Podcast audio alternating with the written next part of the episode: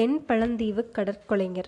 நகரணிமங்கலத்தில் பல்வேறு விதமான ஆரவார நிகழ்ச்சிகளில் எல்லாம் ஓடியாடி கலைத்த மக்கள் கூடாரங்களிலும் அறக்கோட்டங்களிலும் தெரு திண்ணைகளிலும் மேடைகளிலுமாக முடங்கிவிட்டனர். சாமக்கோழி கூவுகிற நேரமும் நெருங்கிக் கொண்டிருந்தது. தொலைவிலே கடல் அலைகளின் ஓசை கரையோடு மோதும் நேரத்தில் பெரியதாகவும் மற்ற வேலைகளில் அடங்கியும் ஒழித்து கொண்டிருந்தது. பின்னிரவின் இதமான மென்காற்று குளிரையும் மென்மையையும் லேசாக பூசிக்கொண்டு உலா வந்தது. புட்பகத்திலிருந்தும் சாவகத்திலிருந்தும் தருவித்து பயிர் செய்து வளர்க்கப்பட்ட முகவர்ணம் முகவசீகரமாகிய சாதி எலுமிச்சை மரங்களின் பூக்கள் கம்மென்று மரம் பரப்பி அந்த மகேந்திர மலை குன்றுகளை சொப்பனபுரியாக்கிக் கொண்டிருந்தன. அடிவயிற்றின் உள்மனத்தில் மண்ணில் இரத்தின கற்களை விளைவிக்கும் அதே நிலவளம் மேலே பொற்கனிகளாக மின்னும் எலுமிச்சம்பழங்களை கொத்து கொத்தாக கனிய வைத்திருந்தன.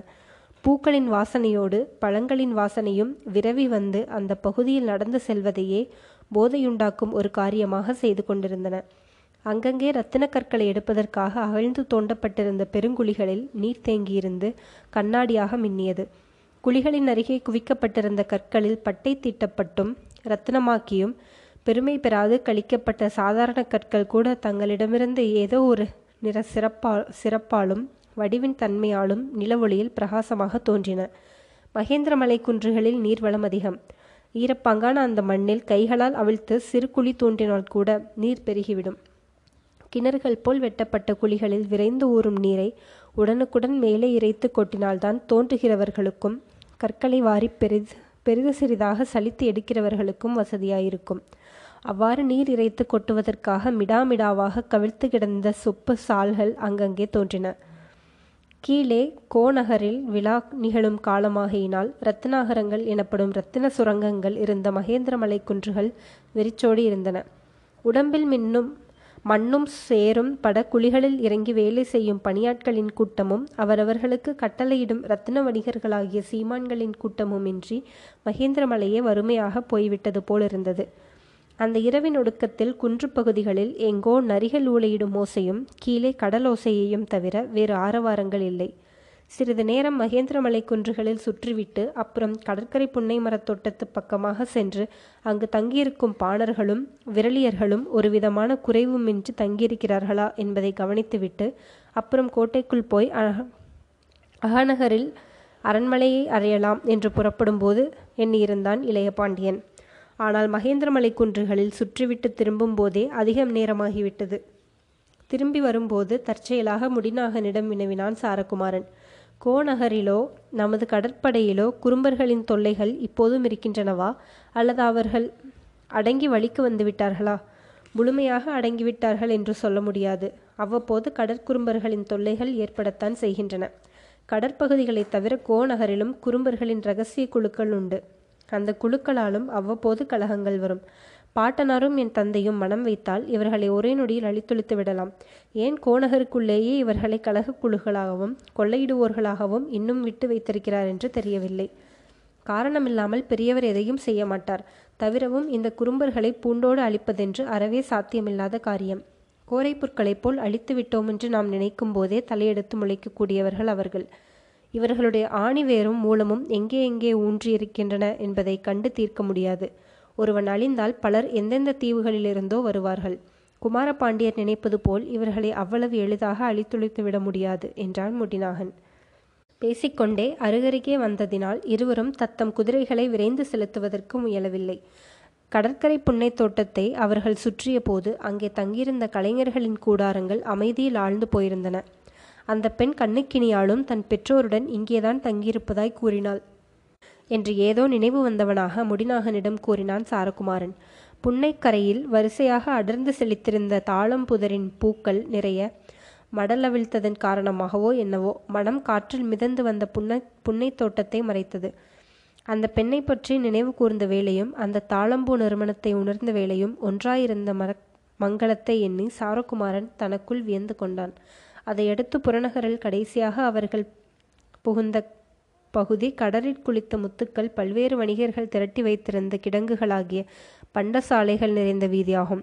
ஒவ்வொரு பண்டசாலையும் முன்புறம் வீதியை நோக்கிய வாயிலும் பின்புறம் பள்ளத்தில் இர படியிறங்கினால் அப்படியே கடலில் படகுகள் மூலம் மரக்கலங்களுக்கு ஏற்றி அனுப்ப வசதி உள்ளதாகவும் அமைந்திருந்தன. நகரணி விழாவுக்காக பண்டசாலைகள் மூடப்பெற்று கலகலப்பின்றி இருந்ததினால் அப்பகுதி இருண்டு கிடந்தது. புறப்படும்போது இளைய பாண்டியர் நகர் பரிசோதனைக்கு போய் வர ஆசைப்படுகிறார். நானும் உடன் போய் வருகிறேன் என்று பெரியவர்களிடம் சொல்லிக்கொண்டு அவர் அனுமதியுடன் தான் புறப்பட்டிருந்தான் முடிநாகன். அதனால் அவன் நேரமாவதை பற்றி கவலைப்படாமல் சாரகுமாரன் போகிற இடங்களுக்கெல்லாம் உடன் போனான். அரச குடும்பத்து கடமைகளை பழகிக் கொள்வது போன்ற எந்த செயலை இளைய பாண்டியர் செய்தாலும் பெரியவர் அதை தடுக்க மாட்டார் என்பது முடிநாகனுக்கு தெரியும். விலையுயர்ந்தவையும் பெருமதிப்புள்ளவையுமான முத்துக்கள் அடங்கிய பண்டசாலைகள் உள்ள வீதியில் அவர்கள் செல்லும்போது சற்று முன் அவர்கள் இருவரும் எந்த கடற்கொலைஞர்களை பற்றி பேசிக் கொண்டிருந்தார்களோ அதே கடற்கொலைஞர்கள் சிலரை சந்தேகத்திற்குரிய சூழ்நிலையில் சந்திக்க நேர்ந்தது. ஒரு பெரிய முத்துப்பண்ட சாலையின் வாயிலில் அவர்கள் கூட்டமாக நின்றிருந்தனர். இளைய பாண்டியரும் முடிநாகனும் இருளோடு இருளாக அவர்கள் முத்துப்பண்ட சாலையின் வாயிற்கதவினருகே ஒதுங்கி நிற்பதை பார்த்ததும் பார்க்காதவர்களைப் போல குதிரைகளை விரைவாக செலுத்தி கொண்டு தெருவின் மறுக்கோடிக்கு வந்து விட்டார்கள் என்றாலும் தெருக்கோடியில் ஒரு ஓரமாக சிறிது நேரம் நின்று கொண்டு அதை பற்றி தங்களுக்குள் பேசிக்கொண்டார்கள் கோநகரத்தின் இந்த மங்கள விழா குறும்பர்களின் கொலையோ கொள்ளையோ இல்லாமல் நிறைவடைய முடியாதென்று சொல்லுகிற அளவுக்கு இது ஒரு வழக்கமாகிவிட்டது. புறவீதியின் இந்த பண்டசாலையினுள்ளே கொள்ளையிட வந்த இவர்கள் இருக்கும் வசதியைப் போல் வேறு வசதிகள் எங்கும் கிடையாது. கொள்ளையிட்ட பண்டங்களை அப்படியே பின்புறம் கொண்டு வந்து நிறுத்திய படகில் ஏற்றிக்கொண்டு கடலுக்குள் போய்விடலாம் என்று முடிநாகன் கூறியதை கேட்டு இளைய பாண்டியருக்கு நெஞ்சம் குதித்தது. முடிநாகன் அப்படி பேசியதும் அவனுடைய மனத்துக்கு பிடிக்கவில்லை. இதென்ன முடிநாகா இந்த சமயத்தில் கதை சொல்லுவதைப் போல் இந்த அரக்கர்களை பற்றி எனக்கு சொல்லிக் கொண்டிருக்கிறாயே நீ? இவர்களை தடுக்க நாம் ஏதாவது செய்ய வேண்டாமா? கண்ணால் கண்ட பின்பும் வாளா போவது நல்லதல்லவே.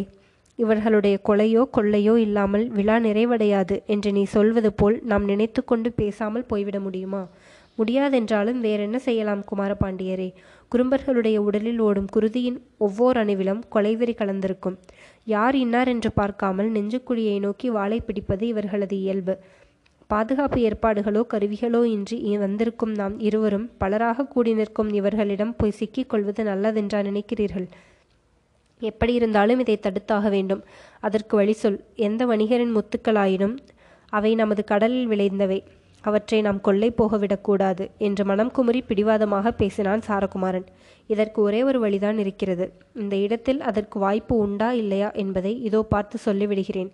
என்று வீதியின் எதிர் சாலையில் வானலாவ மறித்து கொண்டிருந்த கோட்டை மதர்ச்சுவரை நிமிர்ந்து பார்த்தான் முடிநாகன் அப்படி பார்த்த மறுகணமே அவன் முகம் மலர்ந்தது. கண்களிலும் நம்பிக்கை ஒளி வந்து நிறைந்தது. மேலே கோட்டைப்புற மதிர்ச்சுவலின் உச்சியை பார்த்தபின் திருப்தியோடும் நம்பிக்கை நிறைந்த குரலிலும் இளைய பாண்டியரை நோக்கி கூறலானான் முடிநாகன் ஒரு வழி இருக்கிறது குமார பாண்டியரே இந்த இடத்தில் இப்போது இந்த அகால வேளையிலே நமக்கு பயன்படக்கூடிய உதவி அது ஒன்றுதான். நாம் அவர்களிடம் சிக்கிக் கொள்ளாமலே அவர்கள் நம்மிடம் பயந்து ஓடும்படி செய்ய வேண்டுமானால் இதை தவிர வேறு வழியில்லை. என்னோடு தயவு செய்து தாமதமின்றி உடனே நான் கூப்பிடுகிற இடத்திற்கு குமாரபாண்டியரும் வர வேண்டும். இத்தனை அவசரமாக என்னை எங்கே அழைக்கிறாய் முடினாகா? அவற்றையெல்லாம் விவரமாக சொல்லி விவாதிக்க இப்போது நேரமில்லை. புறநகரிலிருந்து கோட்டை மதின் மேல் ஏறுவதற்குள்ள வழிகளில் ஒன்று இந்த இடத்தில் மிக அருகிலுள்ள மதிர் சுவர் பகுதியில் உள்ளது. இப்படி புறநகரிலிருந்து மதில் மேல் ஏறுவதற்குள்ள வழிக்கு பெருங்கதவும் அந்த பெருங்கதவினூடே அமைந்த சிறிய திட்டிவாயில் கதவும் அவற்றுக்கு காவலாக ஆயுதந்தாங்கிய யவன காவல் வீரனும் உண்டு.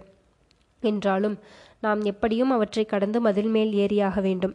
ஏறி என்ன சாதித்து விட முடியும்? முடிகிறதா இல்லையா என்றுதான் பாருங்களேன். இருவரும் தத்தம் குமிது குதிரைகளை விரைந்து செலுத்தி சென்று அந்த இடத்தை அடைந்தனர்.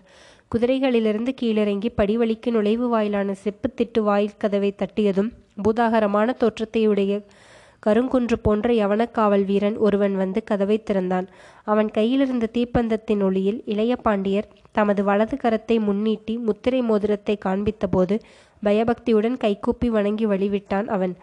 இளைய பாண்டியனும் முடிநாகனும் உள்ளே நுழைந்து கொண்டு திட்டி வாயிற்கதவை மறுபடியும் அடைத்து தாளிட்டு விடுமாறு அவனுக்கு சைகை காட்டினர். அவன் வெளியே நின்ற குதிரைகளை சுட்டி காண்பித்து சைகையினால் முடிநாகனிடம் ஏதோ வினவினான். குதிரைகள் அங்கு நின்றால் நின்றுவிட்டு போகட்டும். நீ கதவை அடைத்து உடனே உட்புறமாக தாளிடு என்று முடிநாகன் கடுமையாக முகக்குறிப்போடு விளக்கியவுடன் அவன் கனமான செப்புத்திட்டு வாயிற்கதவை உட்புறமாக தாளிட்டான்.